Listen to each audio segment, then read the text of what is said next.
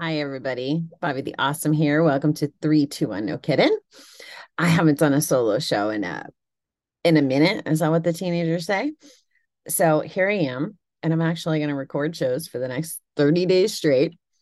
I haven't done that since COVID or post COVID ish, since 2020. Let's call it that way. At any rate, I am in the midst of taking, it's called the Fearless challenge, fearless something challenge, and we're being pushed by a coach that I respect so much, um, who also is, I don't know if in recovery is the right word, uh, but has struggled with addiction in the past, and he's really making us push through our limits, be vulnerable and uh, fearless. And I guess I don't talk enough.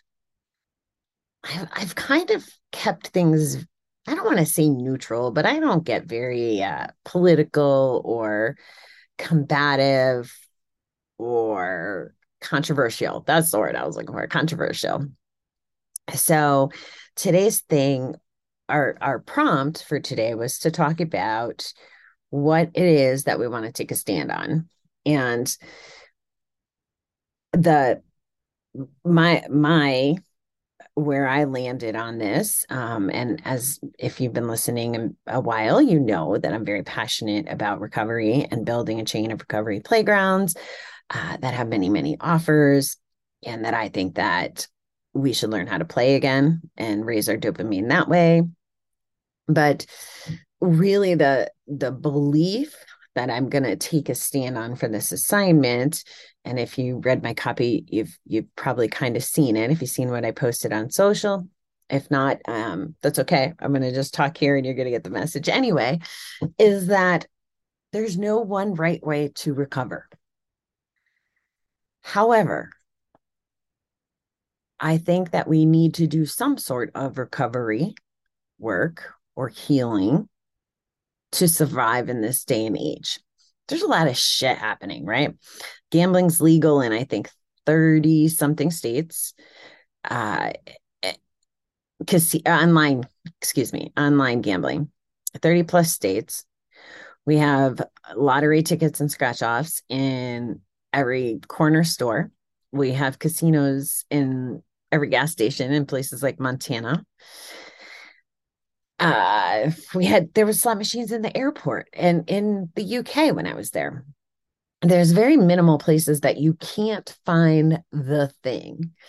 And if the thing is something that is, I'll, I'll call it um, essential to living our best life, like food or sex, um, if there's things that we need to thrive, like we need to thrive, we need to figure it out. We need to not use the addictions to cope and and to to hide behind um desensitize. That was a word i interviewed a lady today. I'm not sure when the show's going to be out but she struggled with porn and sex addiction and she talked about using alcohol to desensitize her.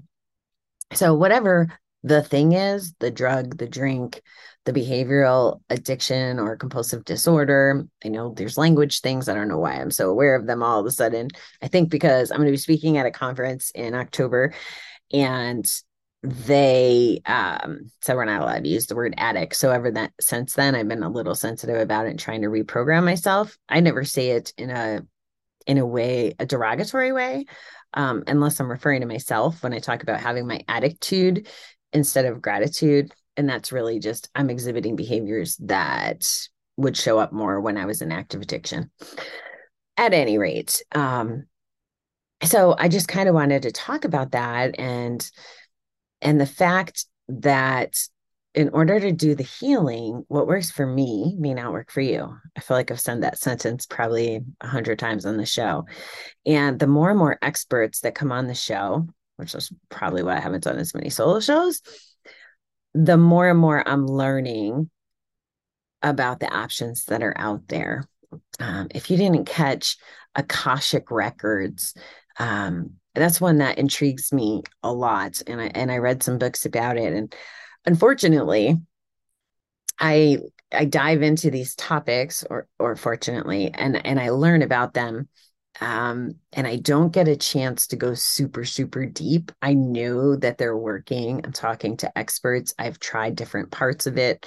I see different themes the more people that I talk to. And that's where this is coming from is I'm I'm starting to understand the similarities and the differences in in some of these strategies um, whether it's getting a therapy dog or going to a 12 step meeting or doing something that brings you back in the past or tries to get you in touch with um, your subconscious or your higher self um, there's there's some very big themes that i am seeing to help us become emotionally physically spiritually and emotionally, physically, spiritually, and mentally healthy. That's it. Mentally was the last one. Those four things. And I'm not here to tell you what to believe in, like in the faith world, right? You could be Christian, Buddhist, you be atheist. Like it doesn't matter to me. What I'm learning for me is that there's nuggets of wisdom in all the different things. I recently and still have, and I can't even tell you that I read it from front to end. I just uh yeah, fall to sleep, fall asleep to it some nights. Um, Conversations with God is is a trilogy book and it's amazing. And I probably should put it in the show notes. So I'm gonna make a note to do that. Um, because I'm talking about it. This book is just epically helped my mindset. Not that the author's right or wrong. Maybe I believe what some of what they say, some of it maybe not. And I honestly, because I haven't done it front to back and like took notes in that way, I honestly don't know. I just know that it's causing me to pause and think. And that's really what's important, right? Is to think, to take ownership of my life, to understand that if I'm going to advocate and be a voice and continue to fight the fight to talk about gambling addiction, to talk about the struggles with mental health, that I need to have an open mind about everything. So my journey has led me to believe there's no um, right or wrong. I don't even know after reading this book if I believe in like right and wrong and bad and good and um, another exercise I've been doing, and I haven't really shared this publicly. So I guess this is part of the fearless challenge is um and this is so so here's here's i'm i'm sighing right like because i'm nervous about how this would be received because maybe you're open-minded like I think I am, and maybe you're not. And if you're not and this scares you away, like I don't think that's a good thing. So just talking through where that fear comes from is helping me in this moment. At any rate, um, I've recently been studying Scientology, taking some courses. Um, and it took me two years of research before I would even step inside the building um, to learn more. And I actually didn't even know that was an option until I, I got there. Um, but I, I got introduced to it in California. I felt like, uh, you know, the more I'm on this journey, the more I believe there's something and that I have a message and that I have to tell you, I have to fight through the fear. I need to have courage. I need to share what I learn. I just feel like I just have to. Otherwise, I might as well go back to buying flowers at any rate, I go on a hike with my friend. Now I'm only in California, three weeks at this point, two weeks at this point. I've already done about two years of research on Scientology. My outside perception is it works. Like I could tell it works because, um, you know, Grant Cardone, who I talk about often, my business boyfriend is what I call him, but he's a very successful businessman, family man, um, he's just very successful in all aspects of his life, as far as I can tell. And he's a Scientologist, and his whole family is, and his whole a lot of his staff is not his whole staff, but a, a significant amount of his staff. And I know that there's someone I want to model. So I've been very, very curious. Um, Netflix had that whole thing that put a negative spin on it. But I'm like, that's hearsay, right? Like they don't allow hearsay in court because it's not necessarily valid. So why should I let it in my head? So let me go find out for myself. So I'm in I'm in California maybe two, three weeks tops. And I have a friend that had moved out there, someone that I met um, at the gambling center. And we decided we are going to go on the hike to go see the Hollywood sign. And where I parked my car was right across the street from what they call the Celebrity Center. And there's all these signs like take a tour and my perception and my belief up until that moment was that it's like this secret society and like you wouldn't be able to walk in and see what's going on and and that there was secrets and stuff because that's what netflix wanted us to believe they wanted us to believe um danger and fear and all these things so i'm like well, let me let me go see um so i started actually studying there. I think i finished four classes while i was out there and now i'm back in connecticut and i'm still working on um, some classes. And it's things like um the the first track I did was like financial and a little bit more business and now I'm working on things like relationships and communication and um, life's up and downs. Like last night I was studying about antisocial like the definition of an antisocial person and whether um, Scientology is or isn't your cup of tea whether you know something about it or nothing about it here's what I could tell you I can tell you that L. Ron Hubbard is a freaking genius. Even if you never read a page of his stuff, the amount of data that came out of his head and is in books is just tremendous. Like, I don't even know how he did it in one lifetime. Like, I can't imagine consuming it all in one lifetime, never mind um, really executing on it or writing it or whatever. So um, it's just very impressive to me but I'm finding myself um, resonating with it. Now, maybe it's because I'm in Grant's community and I can, you know, like there's strategies and things. But regardless, the moral of the story and why I'm telling you this is because I'm being challenged to be brave. So I'm I'm owning it. Um, I've already, you know, made some decisions and and told them some of my choices about what I'm trying to get out of it. And really, here's something. You want to hear something freaking startling, amazing? Most rehabs, I asked a counselor recently, like I had seen data that when you get out of rehab, the success rate, the stats are like between three and five percent. I asked a counselor recently that um, does outpatient, and he thought it was between 15 and 20 percent. Well, when I was in California, I got some exposure to uh, some people and got to learn a little. Like there's a, a rehab or a Scientology uh, facility for addiction down in Florida, and their success rate is 75%. Now, I'm not trying to sell you on this. I'm just trying to tell you if it's 75%, if it's six, no, let me do some math, three times, four times, five times better than the average, maybe there's something to it, right? If it's working and it's giving people quality of life. So that's kind of my my point on that is some people are going to buy in take the classes, um, learn, go, recover, whatever. The same way, 12 step meetings. You walk into a 12 step meeting, maybe you connect with the people, maybe you don't. Um, I've been in 12 step meetings across four states, five states, uh, Wisconsin, Minnesota, Kansas, Kentucky, Connecticut. Yeah, so quite a few states. And um, even though there's core um, principles, it's not the same in every meeting. Even how the rules are interpreted, because we're human, is different. Um, so you may walk into a 12 step meeting and like the format or like the people or like the rules. Um, one of the ones that I really struggle with is talking about money.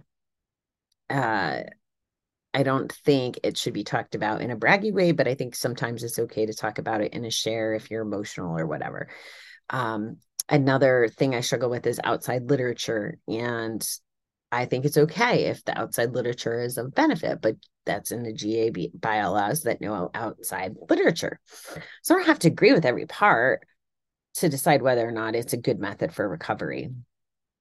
So that's kind of my point today is I guess the assignment was to take a stand on something. And my stand would be to be open minded, to explore the options, to believe that we're all worth it, that we can recover, that it's time to do something different.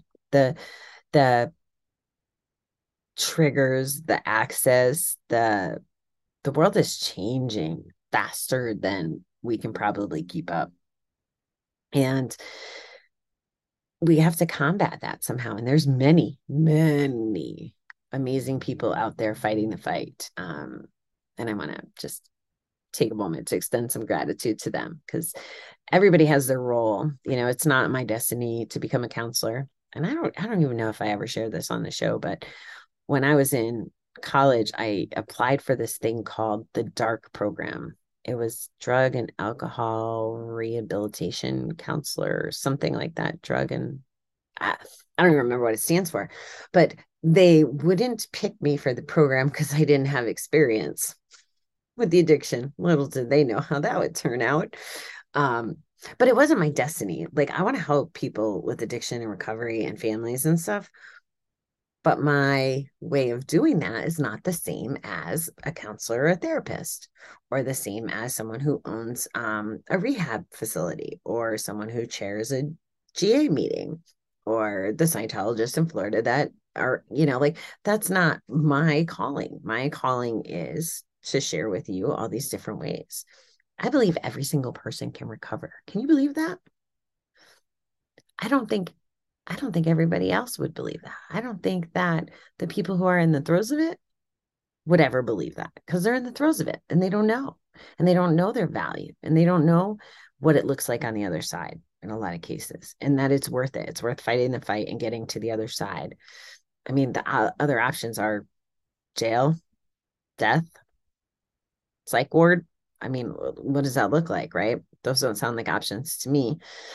So I think it's worth trying the different things. And I have to, you know, who just popped in my head is is Paul from Recovery Elevator. Um, he's another one of those who I would call a mentor, just like Justin from Blue October. Those are some of my recovery mentors. And what Paul has taught me is especially on his retreats. Well, one thing, travel, travel's part of recovery and community. Um, and he's always talking about uh, the opposite of addiction is connection. But we go on these retreats and I've learned breath work. I've learned how music integrates. I've drank cacao. Um, I've gone to mindfulness training. Um, I've gone to meetings in this community, like all these different things. It's not just one thing. And it's unfortunately, or fortunately, I think it's fortunately, but um, yes, it's one day at a time, one moment at a time, one hour at a time, but it's also a forever thing. But here's the thing it's not forever a struggle to stay away from the addiction it's forever an opportunity to live a quality life and continue to learn and grow and flourish and enjoy life and not just be on the hamster wheel and not just be um, in the dark places. You don't have to. It's choice. I guess that's the message. Choices. We all have choices. And I think that choices and open mindedness are the secret, the secret to everybody recovering. So thanks for tuning in. I am going to publish this, and it has been an amazingly long, fulfilling, tiring day. Um, but I'm excited. We have I have so many projects, so many projects. I taught a class. Okay, one more thing. I'm going to share with you my day because I haven't done this in a while. I taught a class on how to start a podcast, which would be amazing, right? If there's more people that get out there and podcast and share what their superpower is. And I recorded a bunch of podcasts and, and talked to different people. A theme that showed up today was authenticity. And I started my day. There's nine of us that co wrote a book together. And we're having a launch party, by the way, on June 22nd. And I'll put that link. See, I got to take more notes. Um, I'll put that link in the notes as well for the launch party and how to stay tuned on that. So, a lot of really amazing things are happening wouldn't be happening if I was gambling, wouldn't be happening if I was drinking. So that's where I'm at. So thank you for letting me down that all of that information. So I'm going to upload this and um, wish you well, beautiful people. I appreciate you being here, uh, checking in, and I owe it to you and to myself and to the man who is dedicating his time and effort to helping us um, be fearless about showing up and doing the content um, to follow through. So I need to be here for the next 30 days. So I'll see and talk to you then. Love you, beautiful people.